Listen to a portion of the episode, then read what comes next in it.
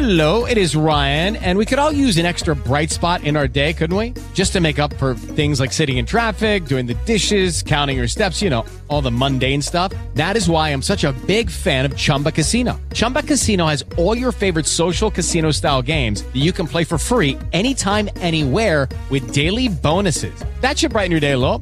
Actually, a lot. So sign up now at chumbacasino.com. That's chumbacasino.com. No purchase necessary. Group. Void were prohibited by law. See terms and conditions. 18 plus. Lucky Land Casino asking people what's the weirdest place you've gotten lucky? Lucky? In line at the deli, I guess? Aha, in my dentist's office. More than once, actually. Do I have to say? Yes, you do. In the car before my kids' PTA meeting. Really? Yes. Excuse me, what's the weirdest place you've gotten lucky? I never win and tell. Well, there you have it. You can get lucky anywhere playing at LuckyLandSlots.com. Play for free right now. Are you feeling lucky? No purchase necessary. Void where prohibited by law. 18 plus. Terms and conditions apply. See website for details. Hi, I'm Laura, And I'm Joe. and this is Crime Divers.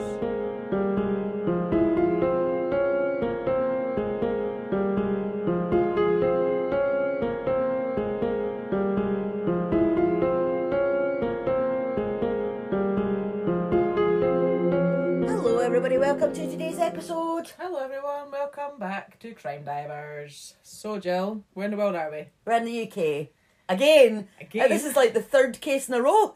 We've been in the UK. And now explain to our lovely listeners about your title. I can't think of one.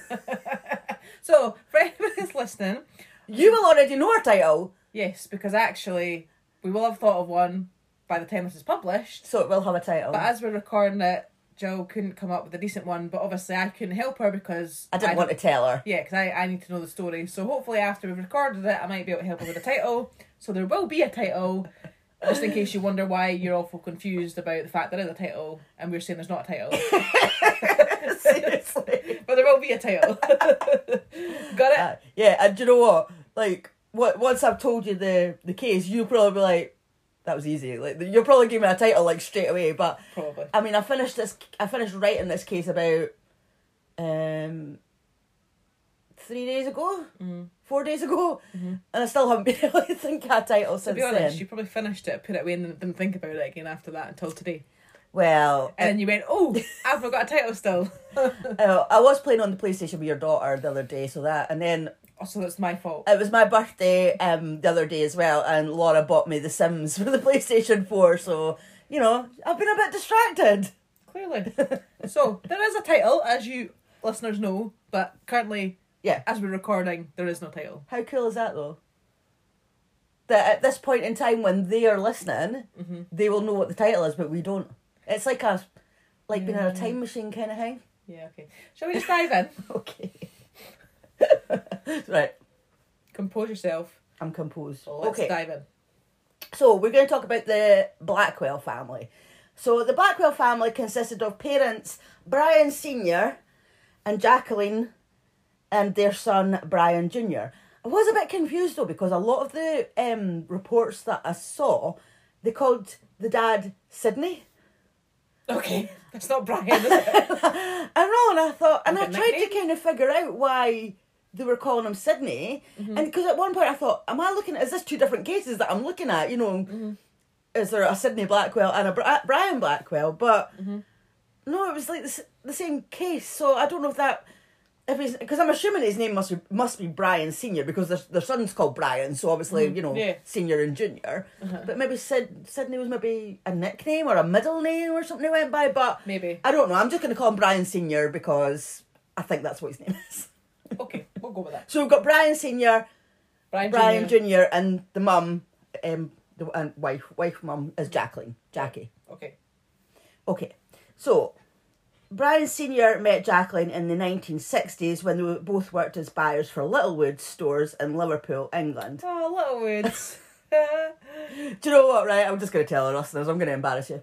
oh, God, okay. Anytime I think of Littlewoods, it reminds me of Laura, because I'm thinking, why? Well, what did I do? you needed to pee every time we went into Littlewoods. You'd Did be yeah, you'd be like a you know like a toddler in your buggy, Mm-hmm. and me and me and you and mum would you know go into Edinburgh. I would go shopping, Uh-huh. and as soon as we walked in, I mean like you weren't you know as I said you were a toddler. You didn't know like be able to read the signs or anything like that. But as soon as we went into Littlewood, you're like, "Mummy, I need the toilet." Every single time. And we'd have. Luckily, there was toilets in Littlewoods. Maybe I You liked must have liked the toilets in Littlewoods. I think that must have been what it was. Hmm.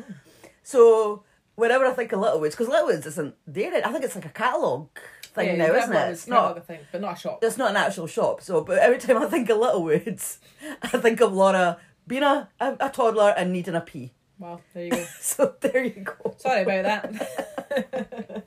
I couldn't help it. And I thought, because when I was writing it, I, I immediately thought of you. And then I thought, well, I say something. But just because you went, oh, that way, so I thought, yeah, I'm to embarrass you. 'cause you actually do remember not the shop embarrassed, Littlewoods. so. Anyway, so that's where Brian and Jacqueline met each other. They worked as buyers for Littlewoods Okay. in Liverpool. Um, they were both married at the time to other partners, but after knowing each other for 20 years, and by now they were both divorced, um, they got together. And they had their son and uh, Brian in 1986 and they got married.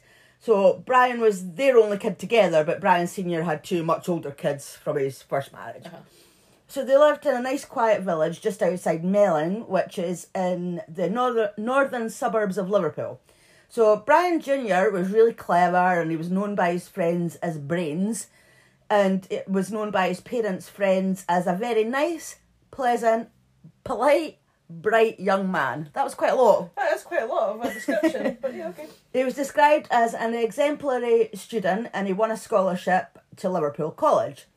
He worked hard at college, he was particularly good at languages and sciences, and he wanted to be a doctor. Good, good aspirations. Yeah. So the head teacher of the college said like he was like Brian was one of their high flyers. Mm-hmm. And after college he was planning on going to study medicine at the University of Nottingham. So although all well all was well at school, at home it wasn't so good. So Brian was starting to clash with his parents. Um as they wanted to have they wanted him to have fri friends like more their age than his. I mean, bear in mind, he's like, you know, 18, 17, 18, and they want him to have friends like their age, and they were older, Yeah, yeah. you know. That's Uh, yeah, it's a bit strange, and I think they were quite possessive. Um, they li- and they liked him going to the tennis club with like they were obviously members of the tennis club, and like they liked him to go there because probably they could keep an eye on him. Knew he wasn't getting up to no good or Yeah, whatever, uh-huh. and he had been an under 18s tennis champion. all right. Okay.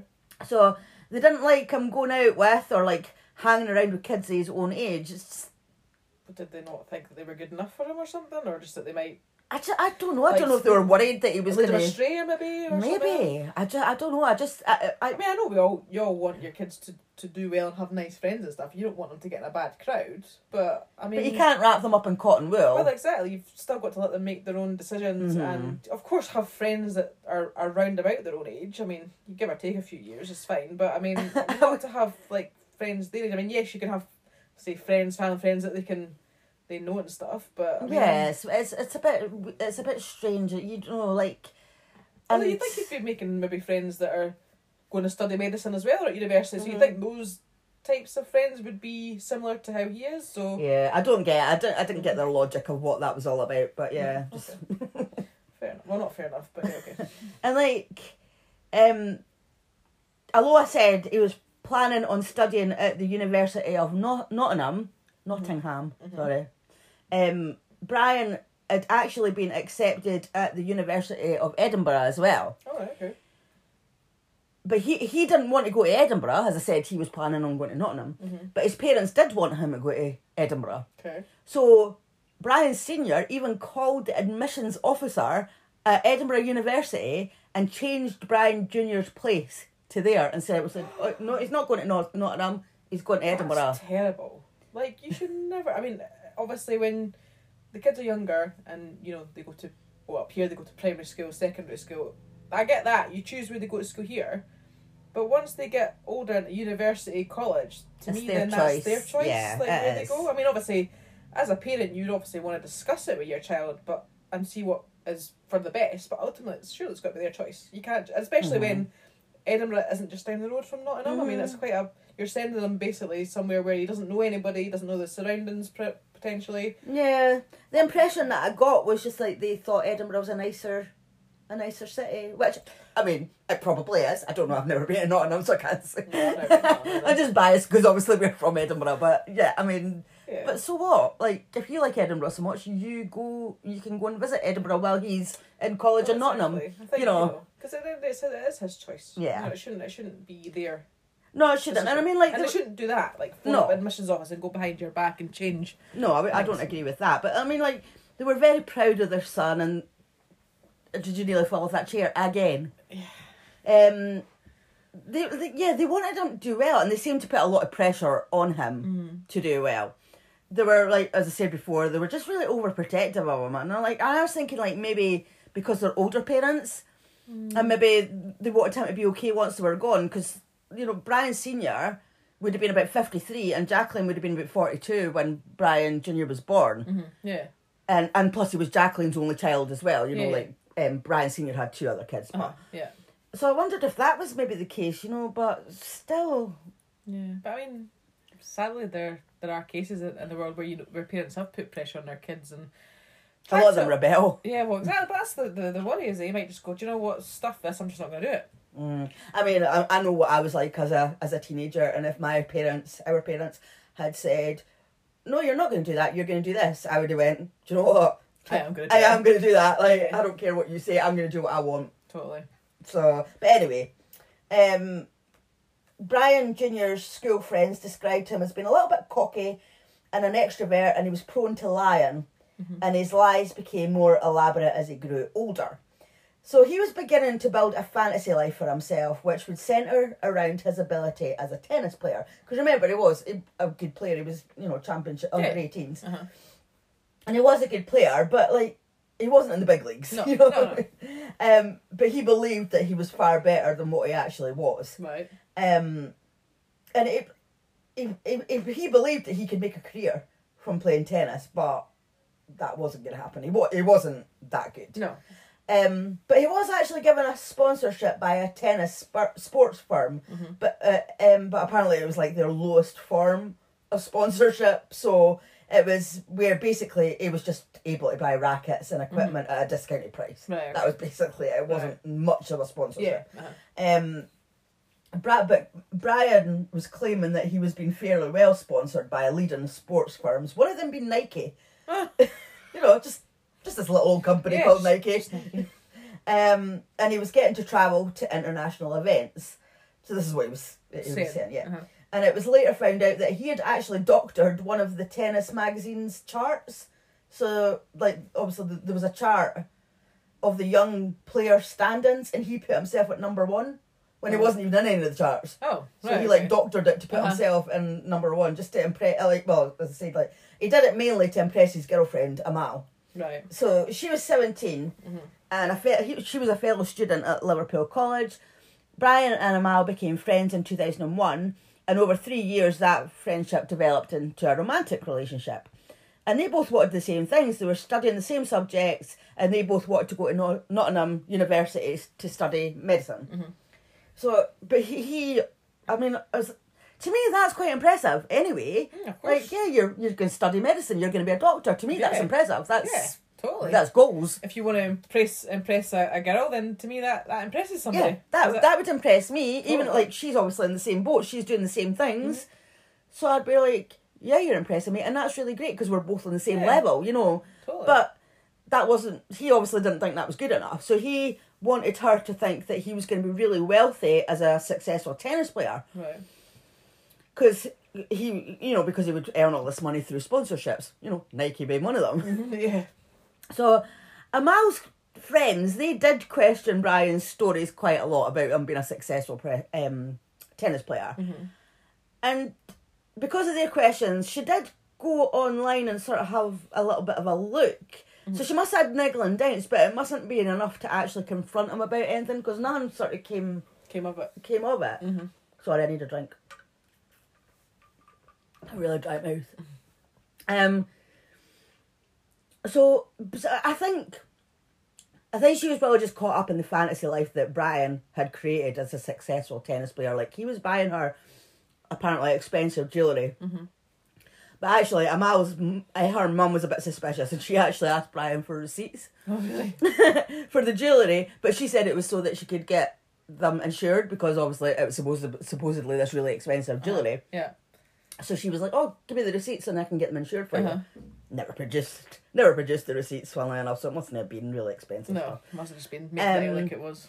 So obviously, like Am- Amal's friends and family, they just didn't really trust Brian, but because he was like he was buying her a part, I don't know if it was expensive or not, but uh, he was buying her stuff. Um, she believed that he was making good money, which I can get. I get that. I mean, she's seventeen. She's got this boyfriend that's like, oh, I'm a tennis player. and Yeah. I'm going to buy you this. I'm going to take you out Yeah. for dinner. I'm going to, you know, why wouldn't you believe it? Exactly. You don't you don't really question where that money comes from, really, do you? You just think, oh my god, somebody's spoiling me. You Yeah. know, I'm like their centre of attention. Like I'm getting all these things. I mean, you would get caught up in it. I You would. I, th- I, I didn't blame her. I mean, I think she's kind of said like later on, like you you know, she's probably a bit gullible and stuff, but maybe in some bits. But I, I think it would be easy I to get caught up with it. age, you you you're very naive about stuff probably, and not. You don't really question where people get their money from. I mean, it's different Mm. for us, you know, like we're obviously settled down, we're married, Mm-hmm. we live with, it, you know, with our partners, so our husbands. Mm-hmm. So if he was come, bringing in loads of money, you would be questioning where it was coming from because you know what he does for a living. Yeah, exactly. But if you're not living with somebody, it's just your boyfriend, and they're like, "Oh yeah, I'm, I'm off doing this, I'm off doing that." Yeah. You're not seeing them all the time. Exactly. You don't know everything about them yet. Uh, yeah, you're still learning about them, so you just sort of take it. As So it I, is, yeah, I don't blame her for getting No. caught. I, I think at 17 years old, I'd be like, well, hey, I know.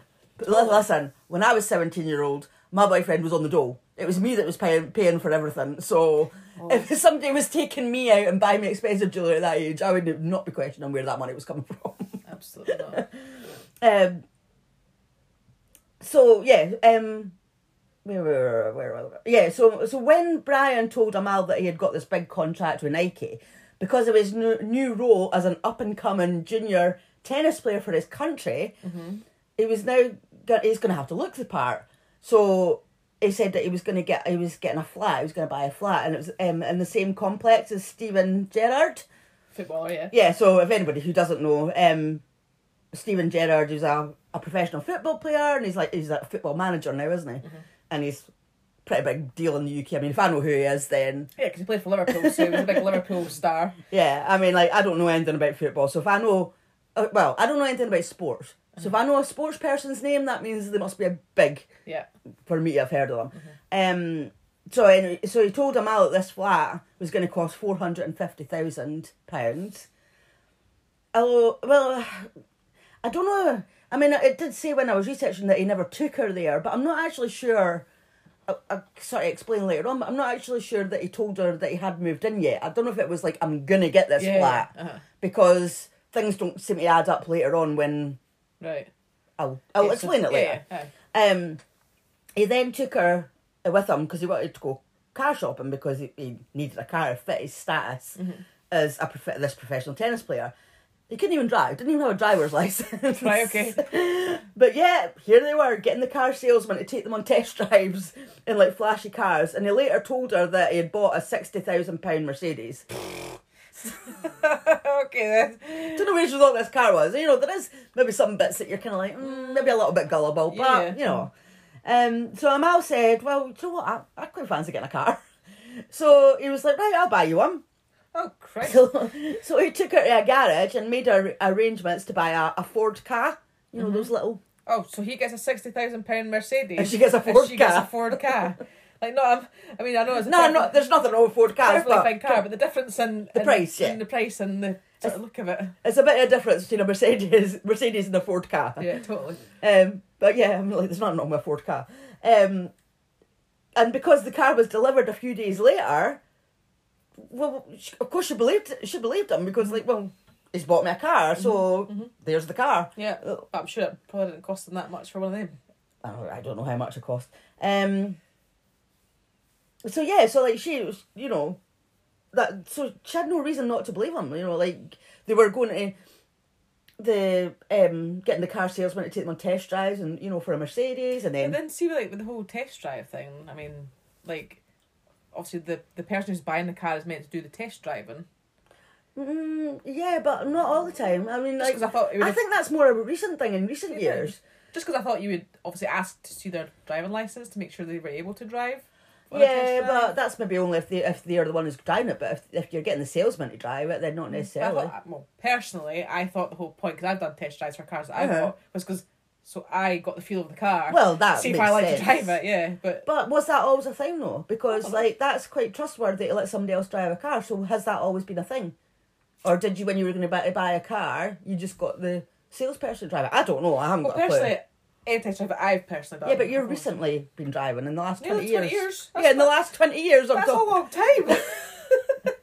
that seems like a long time to me. I don't know. 20 But years next year, by the way. Great, well done. I was impressed when you first passed your tri- driving test, but 20 years later, I'm kind of got used to it by now. It's like, you drive, I know you do. yeah, thanks. Um, yeah, well, I don't know what the deal with that was, but yeah, I mean, the salesman was driving, so Right, whatever. That's the way it happened. Okay. Um, and he showered her with other gifts as well. So to her, it was believable that he had all the money that he said he had. So of course he didn't have the money to buy a car. He actually had to use the money from a fixed rate bond that his parents had set up to fund his education. That's where the money came from. That because that I don't know how much a Ford car car costs, but it's obviously not a sixty thousand pound car. No, maybe like a few thousand. Yeah. I, Depends I mean, it might have not. I don't know if it was new or if it was used. Yeah. Could have had a payment plan set up. You know. Yeah, we don't know. we don't know, but yeah, he didn't have the money to go and buy it, Yeah. buy it outright um, from playing tennis. That's Mm-hmm. that's kind of the main thing. Mm-hmm. So one day, Brian asked Amal if she wanted to be his PA, and her salary would be just under eighty thousand pound. So, of course- so of course she's like, yeah. so he had a contract drawn up, and she signed it. And then he he then wrote her a check for thirty nine thousand pounds, which was like half of her salary. So it's like, right, well, here's half of your salary now. And he, I don't know, he must have promised her the rest later or whatever. I don't know. Mm-hmm. Obviously, I mean, it's hard to know all the ins and outs, isn't it, when you're just researching a true crime case. Mm-hmm. the check bounced. Um, and I don't know how he managed to get out of that, but he, he must have had to lie mm-hmm. his way out of it. I don't know what his excuse was, but it must have been pretty convincing because she was still with him, you know, like she still believed that he had all this money. I don't know, don't know what happened there. No. But Brian, Brian's mum, Jackie, she soon realised that money was going missing from accounts in Brian's name. They were all set up for his education, not for him to be spending willy nilly. You know, I, I don't know why he actually had access to it though. You know, if you're going to set up accounts in his name for his education, you'd think like you'd maybe have a thing on it that maybe in your name as well, so that he couldn't just go and take the money out. Yeah, because generally that's what happens when you open up accounts for your kids. Like they're obviously you're like a trustee Mm-hmm. of that person, and then I think they get to a certain age when you can also sign it officially over to them solely. Mm.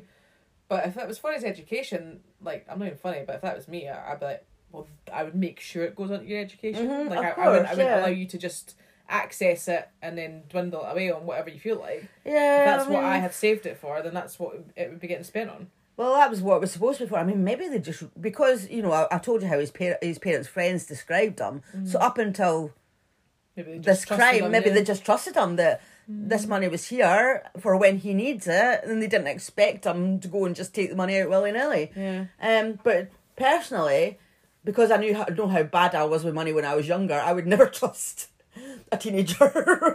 Yeah, you wasted your savings, didn't you? Oh, aye, totally. Um, so like the the Blackwells had saved heavily for Brian's education, and the money was spread out between like a few savings accounts, and they were concerned about his spending, and they, they confronted him, but again somehow he must have managed to like smooth it over. Um, you know, I don't know. Probably apologise and promise to stop spending it. I don't. I don't know. Yeah. You know, Again, we don't know. The we don't know the ins and outs. Nah. So by spring two thousand and four, the fantasy, this fantasy life that Brian had created of being a successful tennis player was starting to spin out of control. But even though his concerned parents were questioning him, he was still determined to go to any lengths to impress Amal.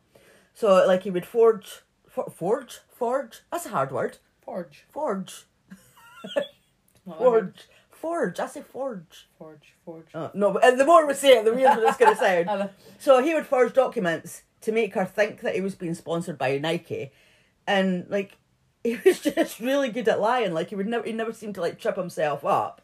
You know, like normal people do when they're lying. They usually manage to they forget what they said or whatever, but. He would always remember what he told her, but later it was discovered that he made notes of his conversations with her. So they could refer back to them. Yeah, so he was clearly making sure that he remembered what he said in previous conversations, and I was like, what kind of relationship is that? That you can't just have a spontaneous relationship with your girlfriend without having to make notes and oh, write it Oh. down. I mean, nah. That's It just, just seems like a whole lot of hassle to me. oh yeah, exactly. Like I'm sure, like Amal would have actually just liked you for what it was. for what you yeah. were and for what you were trying to achieve in your medical side of your of your, you know. Well, thing. that must have been what's attracted Well, her yeah, initially. because they had something in common. Yeah, like that's how they met each other. They've been friends, Mm-hmm. and then it's like, all of a sudden starts making all this stuff Yeah, up, and it's like, but she already, feel- already, she already liked you. Yeah, like why did you feel like you had to do that? Like what was I I would love to know what his thought process there was like why did he think that he needed to do that? Yeah. To impress a girl that clearly, as you said, liked him already, had something in common with him in the sense that they were looking for the same career path. Mm-hmm. What Very strange, isn't it? Like, why would you yeah. feel the need to to make all that stuff up? yeah, no. Very strange. Uh, one day he made an appointment with the bank and he, he went along and told the bank manager or assistant or you know whoever it was that he was dealing with him that he was a professional tennis player and he named like the particular tennis centre and he said his val his Valerie his salary Oh, salary. his salary was forty five thousand pound. Do you know think it's weird that um Am- Amal as a PA her salary was more than his has been a successful Yeah, yeah. Because hers was, yeah, like, 80,000. Yeah, like, yeah, like he's not even earning enough to cover that. So I found that strange. Uh-huh. But then again, I mean, like, for everything that you read, like, yeah, you see it on the internet and you read different reports and you watch documentaries and do all this, but then you're like, is that the, exactly right though? Is that the exact amount Yeah, of money? like- you know? unless you're actually there, you don't know exactly how it's all played out and exactly how things Mm-hmm. have been done, said, whatever. So we don't know in what context all these things have happened. We just know Yeah. what, what we can research and what we can find. That's why I like I, I do question things, but then again, like sometimes I try not to question too much because as, you know we obviously everything. we don't know that we don't No, know you, the ins and you have got to rely a bit on your, your sources of information, but I suppose everybody should know that we're not necessarily 100% right. Like, we're just going off the facts that we can find. But that doesn't hopefully mean... we're right, but yeah, Well, yeah, I mean, hopefully we're right, we're fine, but I mean, there, are, there might be some inaccuracies that we, you know, because we, we only can go with what we see. yeah, of course, because we weren't there. Yeah, exactly. We weren't there, so there's. I'm sure there'll be bits and pieces that maybe differ from what we've read. Yeah. But anyway, I mean that's that's what I, I saw that he said. Um he said his salary was forty five thousand, but he needed to access to funds before he got his salary or something because his dad had died. His dad hadn't died, but Right, you know was that's, saying that. Mm-hmm. that's him just saying that.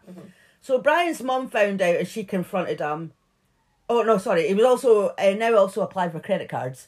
Mm-hmm. Um, Brian's mum found out and she confronted him again. And at one point, she actually went to the bank and said to them, "Right, my son's applied for a credit card, but that application form was untrue, Mm-hmm. so withdraw it. Like that's just no happening. Stop it." Yeah.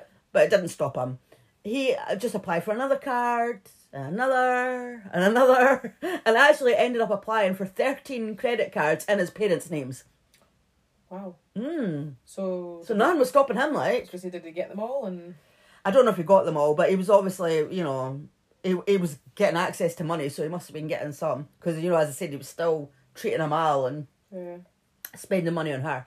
So, and he was getting more and more adventurous in his lies. You know, he told Amal he was going to play in a tennis tournament in Milan at the end of May 2004 and asked if she wanted to go with him. Of course, she said yeah. But at the last minute, he told her that she couldn't go and he said that players weren't actually allowed to take their girlfriends. So she was left behind. Right. Where he swanned off to Milan and played tennis. Right. Okay. So he wasn't at college for like three days, and, and then she got a text from him saying, "Oh, I'm just about to go on court. You know, wish me luck." Oh, and I just met uh, Roger Federer, another person who I don't know who is. That's Uh-huh. you know a famous tennis player. Very famous tennis player. Yeah. Um. So yeah, so she's like, "Wow, like Roger Federer. You know, he's like massive in Yeah, the tennis yeah. world, isn't he?" Of course. Yeah. Um, so obviously she was like she was upset that she didn't get to go to Milan and get to meet Roger Federer. So to make it up to her, Brian said he was due to play in Florida in the summer, and he would definitely take her that time. Right. So when he got back from Milan, they spent a few weeks planning their trip to Florida and what they were going to do when they got there. So obviously he'd be playing tennis, but they would also have other Yeah. time to, to do stuff. Mm-hmm. So Amal was like so excited, obviously. But Brian must have been wondering how the hell he was going to pull this off. Well, I'm wondering how the hell he's going to pull this off. so on the 25th of July 2004, at about 11 a.m., Brian booked two tickets from Manchester Airport to JFK Airport in New York mm-hmm. for himself and, and Amal. So he booked business class tickets, which would have been a, about four or five grand, mm-hmm. and he used his dad's credit card to pay for them. Mm-hmm. And then that afternoon, he went. He went to the tennis club with his dad. And then, but when they got back, his parents found out about the plane tickets. So I'm wondering if they maybe got an alert from the credit card company, maybe going, "Whoa, there's been a big, Yeah, maybe. a, a big purchase on your account. Maybe it was wasn't normal or something like that." But for them to find out that quickly, Yeah, but then I'm wondering, like, because obviously I know you said they applied for credit cards in their names, Hmm. but then, like, was it one of those credit cards that he used, or? uh, I don't know. He just said his dad's credit card. I don't. I, I- again, I don't know the ins Yeah. and outs of it, but his his his mum had found out Yeah. by the time they got back. right. So they confronted him and he told them that he had promised Amal this holiday. You know, so he was like, I have to go, like, I promised her. And they were like, no. I mean, they sound like they're a bit sensible, hey? No. yeah. I know, I mean, I, I mean, I, I feel a bit bad because earlier on we were kind of like saying nasty things about him being overprotective Yeah. and stuff like that. But I mean, they did save for his education Mm-hmm. and, you know, they, they did look like they did, they might not have done, I mean, parents are parents. There's no, there's no right or wrong. Yeah, we all know, make mistakes. Yeah, exactly. I mean, but I think They meant well. they, they meant well. Yeah, I think they wanted the best for him. Mm-hmm. They- they've saved up all this money for his education. When they found out he's spending this money, they they, uh, they did put their foot down and they were like, "No, you're not going. You're not mm-hmm. spending that money. You're Yeah. you're not going." So of course Brian's fuming. Mm-hmm. Because everyone he had promised Amal before, he'd been able to follow through on it. You know, like he said he would buy her a car. Uh, it arrived on her doorstep. He said he would buy her a diamond ring, and he gave her a ring, although it wasn't diamonds. Right. But, you know, so whatever he's promised in the past, he has been given her. Mm-hmm. So a row broke out between Brian and his parents, and Brian killed them. oh. So, Oh, I wasn't expecting that. oh, you know, you're usually quite intuitive, and I, I know. thought you were I know. I didn't actually realize that's where we were heading. Right. Yeah. So he hit his 71 year old dad over the head with a claw hammer and stabbed him 30 times Oh my god. with a 10 inch carving knife. Jeez. He knocked his 61 year old mum unconscious with the hammer before stabbing her in the head and chest about 20 times.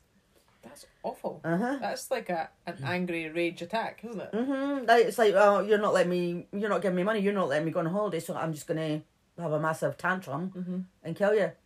That's that's horrendous.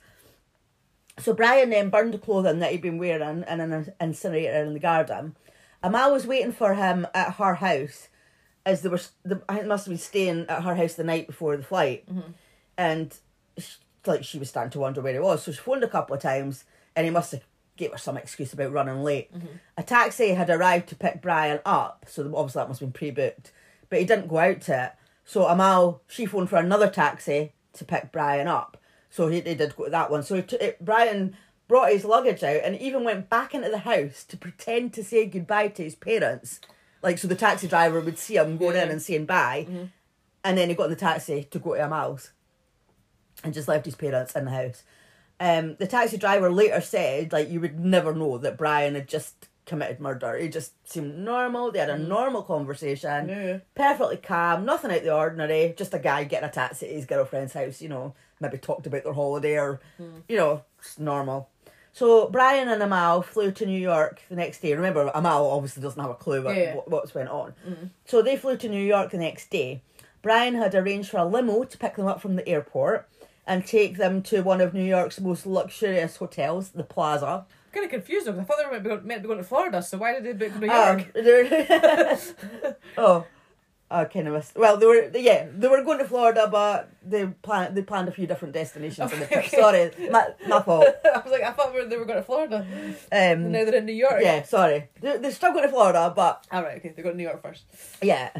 Um, So the Plaza. Sorry. Yeah, the plaza, which I was like, oh, that is expensive because I remember on Friends when uh, Monica and Chandler got engaged, they were like, oh, let's go for drinks at the plaza. Plaza. And they all got dressed up and everything. Um, so he had booked one of its top suites overlooking Central Park. For dinner, he ordered a meal of lobster, oysters, and caviar. And told her that the next morning she could go shopping at, um, in Fifth Avenue, which is one of the most expensive shopping streets in the world, Yeah. and buy whatever she wanted. Okay.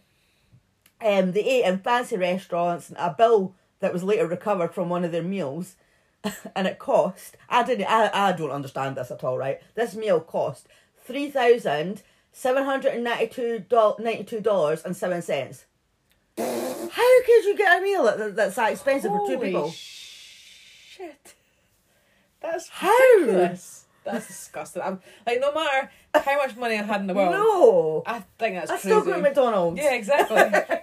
I probably enjoy it more than lobster and I, I don't like lobster. I don't like lobster either. No, So, blech. I, I um, you know, like caviar. I don't. I don't think I would like caviar. Oh, I haven't tried it, but It what is it like? me. Is that no fish eggs or something? Fish or- eggs or something. Yeah, I would. It would No, appeal to me. no. but I just nah. But yeah, I mean, like, if just because you're rich doesn't mean to say you have to eat. It must have been like, Like, buying expensive bottles of champagne and Uh, it must have been, but I mean, oh, that's crazy. no. Um, so they also went to San Francisco, Miami. See, I told you went to Florida. Uh, Miami's in Florida, isn't Miami, it? I was just gonna say. Yes. I was just waiting. for- I thought she's gonna tell me I've got that wrong. yeah, Miami, Yeah. Florida. And Barbados. Oh, right. So now remember, the whole point of this trip was because Brian was supposed to be playing tennis in Miami. Uh-huh. So obviously he had to make some excuse as to why he wasn't playing. Mm-hmm. So he told Amal that he couldn't play because the weather didn't suit it, and the tournament was cancelled. Ha. Uh, yeah, that's exactly my face. Like when I was when I read it, I was like, "What? The weather didn't suit it." Right. Okay. So the tournament was cancelled. But I'm thinking, okay, if the weather didn't suit it, why are you having it in? Mi- Why is the tournament in Miami anyway? Why not have it somewhere where the weather would suit it? well, it's out, and I'm not being funny, but tournaments aren't hosted because necessarily because of the weather. Like, the, I mean, I don't know. I don't even know what the weather was like. but I'm assuming it must have been hot because. Uh, what, what, where are we? May, June? Mm. We've been to Florida. When, when we went to Florida, we went in June. It was roasting. Mm-hmm. Yeah. So, do you not play tennis when it's hot? well, I don't know. I mean, I know the the like the American, the U.S. Open tennis hmm. wise is played in. Is it September, oh, October Oh, I don't time? know. So it is a bit cooler, maybe. Yeah, in September it's played because when me and mum went to New York in September, it was on.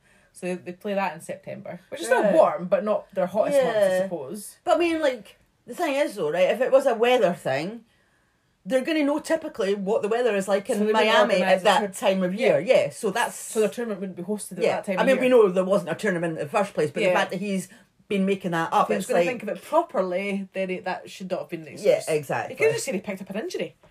I, I mean, there's loads of excuses. I mean, that you could have said, "Oh, I've hurt my ankle." Or Yeah, hurt my I don't arm." feel well. exactly. Okay, round two. Name something that's not boring. A laundry? Ooh, a book club. Computer solitaire, huh?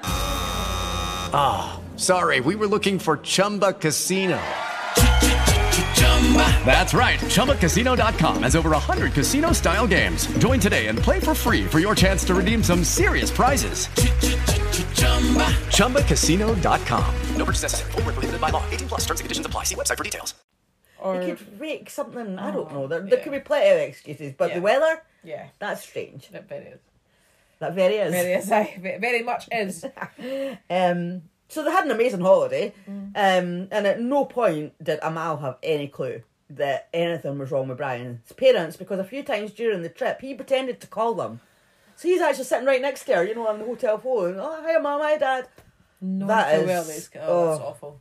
She said, and she said, like, throughout the holiday, there was no sense that, like, Brian was upset about anything. You know, he wasn't stressed or mm. nervous, mm. anxious, nothing like that. He was perfectly happy, like, having the holiday of his life with no indication of the horror that he'd left behind. Like, how could you do that? Oh, so the trip cost about £30,000, Whoosh! What?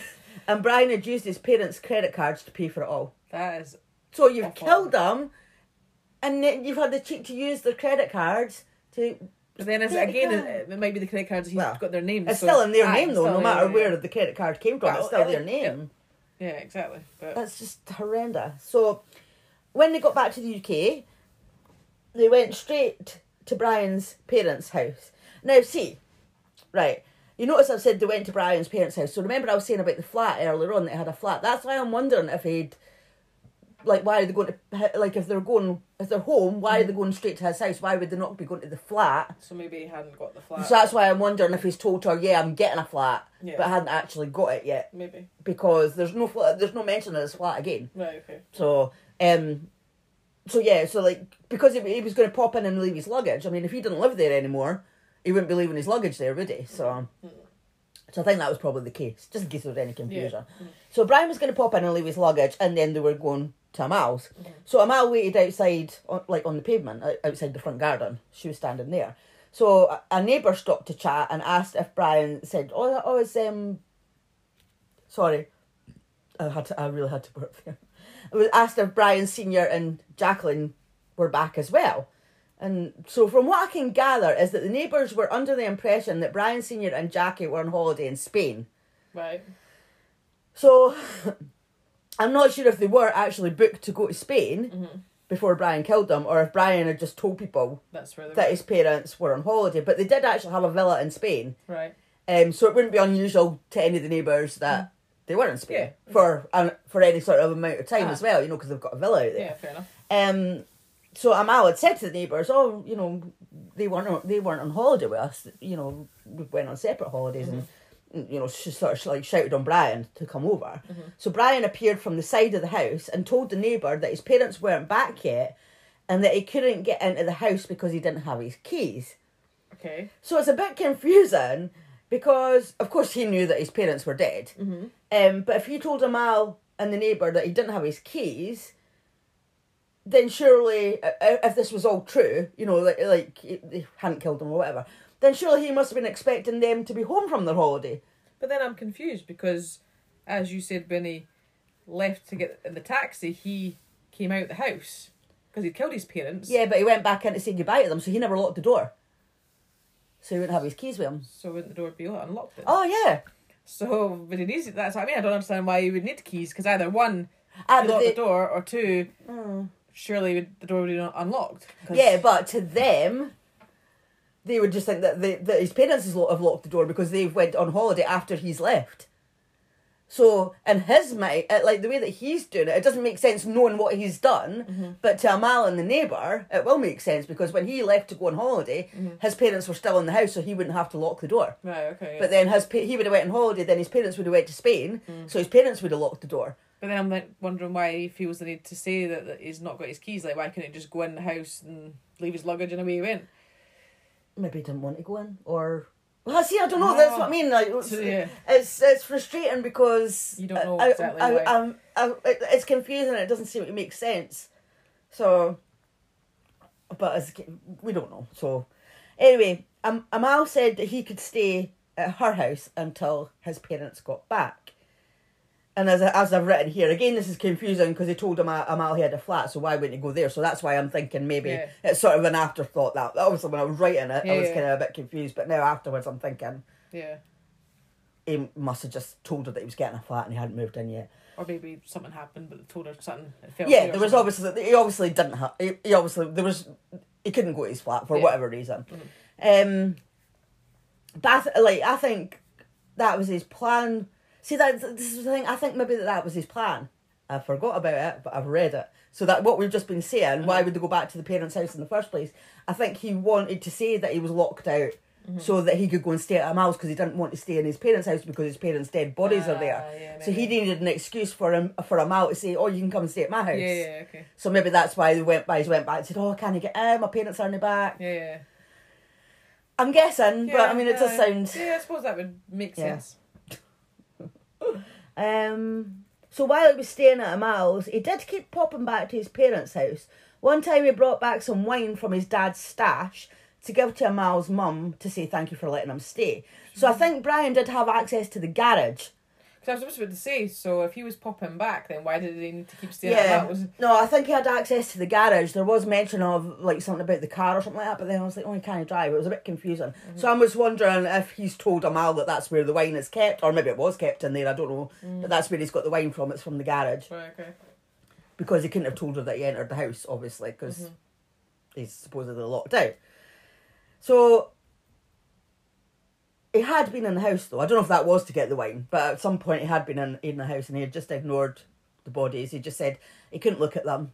He just walked past them, just couldn't look at them, and he took some family mementos as well, um, like some photos and stuff. Mm-hmm. They took them, and then and the hammer that he had used. So at the time, he'd actually left, just left the hammer there and went on holiday. Oh, wow. So if anybody had discovered them, They would have they would have had the murder weapon there. Yeah, Um, but ah, he took the hammer. Right. and then he just carried on as normal, staying at Amal's house. You know, just going about his about his life. Should not be questioning like, well, when are your mum and dad coming back? Well, I mean, you would as again, you don't know what's being said. I mean, because the, I mean, it's, it's it would be believable to other people because they've got a villa, so it's not like oh they're only away on holiday for two weeks. They have to check out their hotel. They've got a villa, Yeah, yeah. so they could stay the whole summer if they wanted to. They could stay for as long as they like. So, um, right, hang on, I've lost my place.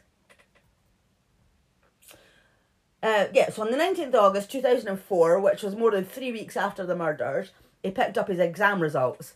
So he got, let's just go show how young he is, you know. Um, he, he'd got straight A grades and he was delighted and happy, but he told his teachers that he wasn't happy with his parents because they hadn't been there with him to get, go and get his results and he, he felt that they had let him down because, you know, they go to school to pick up the results. Well, I mean, funny, buddy, but that's your own fault because you've killed him. I just thought, really? How could you say that? Honestly. So he must have been wondering. He must have been wondering all this time what he was going to do with his parents' bodies because it's like you know somebody's going to notice sooner or later. Hmm. So one day he went into like another village and he approached two young men and he offered them money to burn down his parents' house.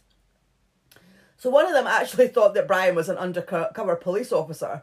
He said he just looked like he didn't fit in and they, they knew he wasn't local. Um, and like they said, Brian had said the house that he wanted burned down belonged to a drug dealer and he wanted revenge for something. And I think the, the two men were just like, nah, this is a police officer trying to catch us out. And, mm. you know, because maybe they were involved with Yeah, some sort of stuff. But they didn't believe a word of it. So, th- so it was a no from them. Mm-hmm.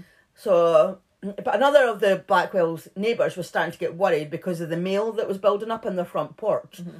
So the door to the porch was open. So he decided to go and get the mail and like put it actually through the letterbox so that you know just so burglar potential burglars Yeah. couldn't see the the mail. So of course, as you can imagine, as soon as he opened the letterbox, the smell Oh, God, yeah. um, hit him in the face. You know, he took a, a step back and he noticed that the door was like covered in flies. Right, okay. So he looked in the windows of the house and like the, you could see all the flies. All the windows were covered with flies. Mm-hmm. And uh, he went into the kitchen window and he looked inside to see if he could see anything. So he'd never been in this house, their house before. So when he looked at the floor, he assumed that it was like black lino uh-huh. on the kitchen floor. Uh-huh. Yeah. Until he saw it moving, and he realised that it was covered in flies. Oh, so Oh, that's how bad it was. You Oh, couldn't wow. see the floor for for the flies. God, yeah. So he went back to his house and phoned the police. So mm-hmm. the police arrived within 20 minutes and gained entry to the mm-hmm. Blackwell's house, which they thought might have been burgled because there was some broken glass at the side of the house. Mm-hmm. So, of course, as soon as the police got inside, they could see they were looking at a crime scene. Mm-hmm. The bodies of the Blackwells were in the same place as Brian had killed them. So he just killed them and just left them there, mm-hmm. basically. He hadn't attempted to move them, and they'd been there for six weeks by now. Oh, they've been decomposing badly. Yeah. So at first, the police thought it had been a burglary and the occupants of the house had been shot. Mm-hmm. Um, I don't know why they thought they'd been shot, but I think they just couldn't tell exactly because of the decom. Com- Position. Aye. Why are words so hard for me sometimes? Um, so they'd have to wait till the po- postmortems were carried out before, before they would know the cause of death. Um, so, police wanted to find Brian to inform him of his parents' death Of course. and they tracked him down to Mal's house where he was still uh, still staying. Um, so two officers broke the news to him, and he reacted like you would expect from somebody who'd just been told that their parents were dead. He was shocked and upset, but then he was like, "No, like it can't be. You know, they're in Spain. You know." So he was like putting on the, the disbelief, Yeah, and yeah, uh-huh. you know, he put on a good act. Yeah. So they didn't suspect him in the slightest at, at 1st Mm-hmm. But then police started to get suspicious when, like, just totally out of context, Brian asked one of the officers if prison was cold. Oh. A really random question. Is Although prison so. does look cold when you see it. It does always on the look cold, telly. yeah, yeah. But yeah, so he must have given them more reason to suspect him Yeah. as well. Like, Mhm. but you know that was part of it. And the following day, he was arrested for the murder of his parents. Right. So even in the police station, though, he seemed very sure of himself that he could like lie his way out of it. Well, and he's police done a good job so far. Well, yeah. And his lies. Police think that he probably felt that he was cleverer than the officers that were interviewing him. Mm-hmm. There's a recording of him, and he says, "quote I'm here obviously because of. I'm here obviously because the police sus- suspect me of doing this. I've been asked a number of what I consider to be slightly. Uh, uh, uh, Say again. I've been asked a number of what I consider to be slightly irrelevant questions. The reason I I was arrested was because I admit going to the house as other people have been up to the house. So obviously in my mind I'm wondering why they haven't been arrested. Right. Um, but I think I've proven that I've not been there when it's happened.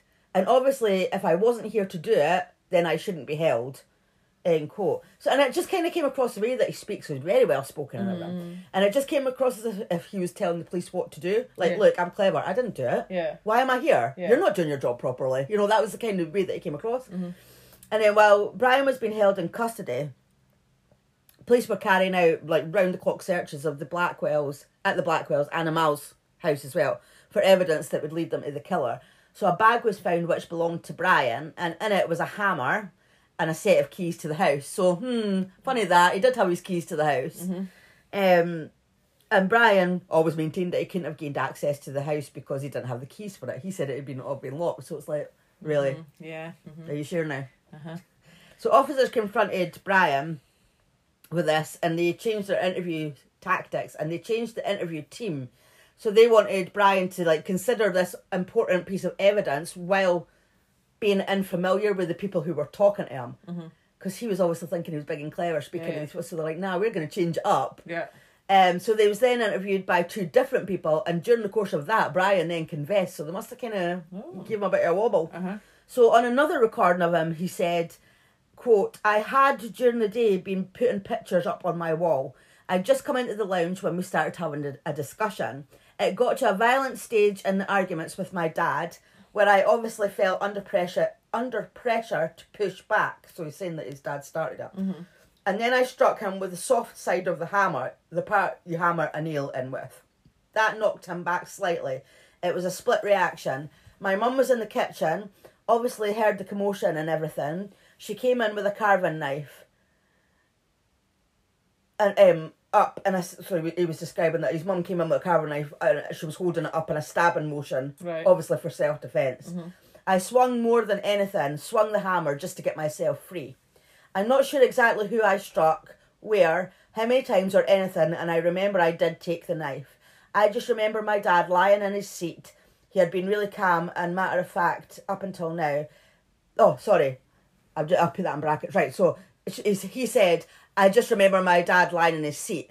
And then I've put in brackets that Brian had been really calm and matter of fact up mm. until now. Uh-huh. But then you can hear him, he starts to cry at this point. Right. Um, and he says there was there was blood coming up. My mum said, "What did you do, Boo?" So she must have called him Boo. Mm-hmm. And he, he must have that must have kind of set him off. So he was crying by this point, and it's Right, like, okay. really, mm. No sympathy for you. no, sorry. Um, but police forensics gave a different picture to what Brian told them. Brian Senior had sustained massive head injuries consistent with being struck repeatedly with a hammer or similar object. He had several stab wounds, wounds to the left of his face. He'd suffered stab wounds to the upper chest, and significantly, he'd suffered stab wounds and slash wounds to his arms and hands. And the forensics opinion was that those marks from Brian on Brian Senior's hands and arms were entirely consistent with defensive injuries. So it's apparent that he was the subject of a savage and violent attack while he was sat in his chair. So Brian Jr. he was making it that he was just defending himself, like. Um, If he's sitting down in his chair, then he's not exactly posing a well, threat, is yeah, he? exactly. Like, th- and th- there was like no sign of a fight whatsoever. Like you would expect. Like if his dad had attacked him and he was fighting back, like why wasn't like maybe a chair chairs knocked over or Yeah, yeah. you know ornaments on the floor? You know some kind of Yeah. um sign of a Yeah. of a struggle. Um, you know, uh, but uh, yeah, say like he's sitting in his chair, so I don't, I can't see that being No, self defense. I don't believe that one.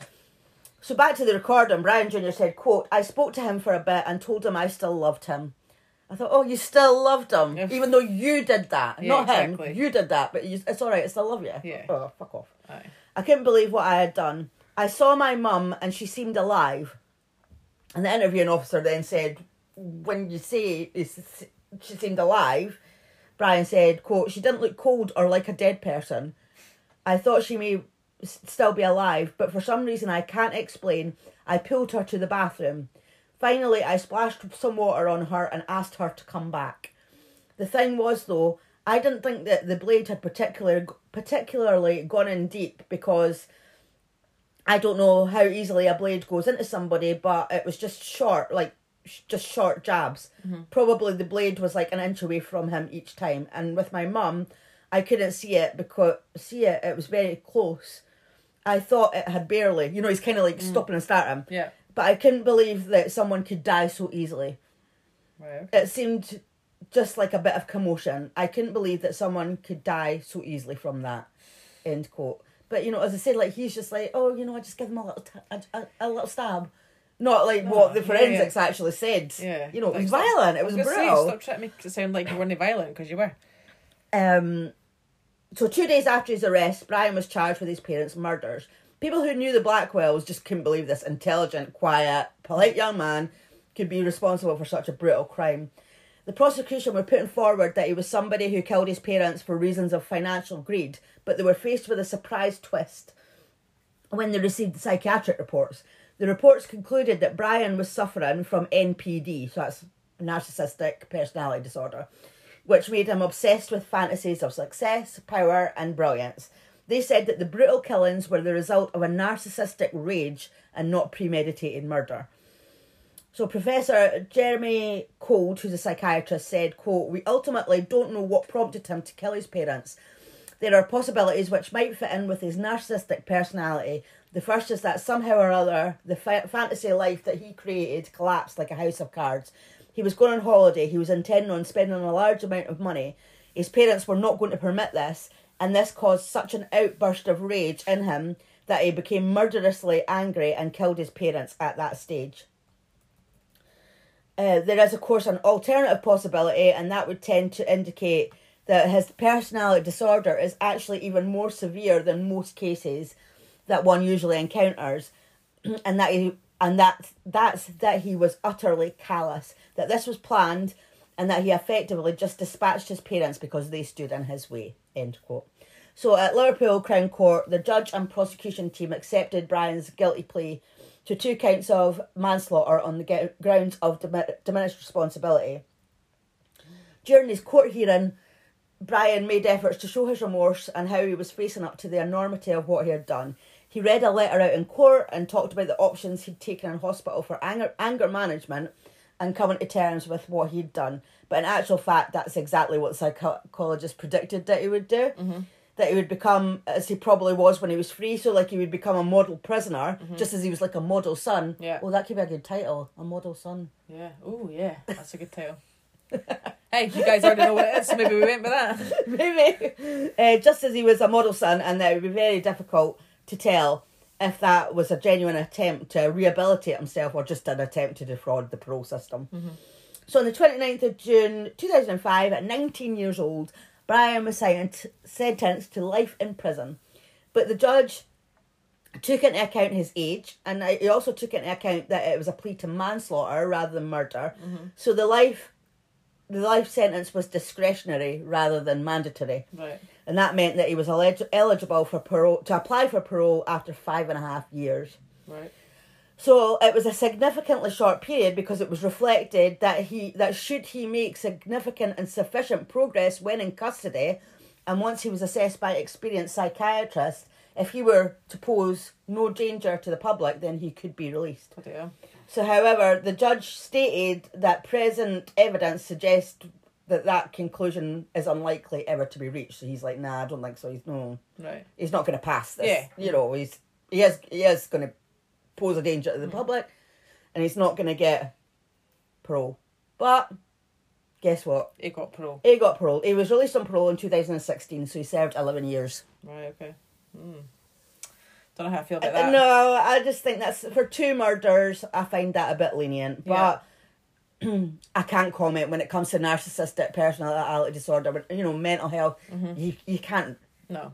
It's a minefield, and Yeah. there's no. We don't know anything about. You know things like that, no. so I'm not getting into it. No, fair enough. So thank you for everybody for listening. If you'd like to follow us on social media, we're on Instagram and Twitter at crime underscore divers underscore pod. And if you want to email us, we're crime underscore divers underscore pod at outlook.com. Um, on YouTube, we are Crime Divers, one word, podcast. And TikTok, we're Crime Divers Podcast, all one word. Yes, and if you'd like to buy us a coffee, it's buymeacoffee.com slash crime divers. If you'd like to join us on Patreon, which is bonus episodes, early access to episodes, etc. Ad free episodes. Yes, that as well. um, it's patreon.com slash crime divers. And if you haven't already, please don't forget to subscribe, rate, and review. Thanks for listening. Bye.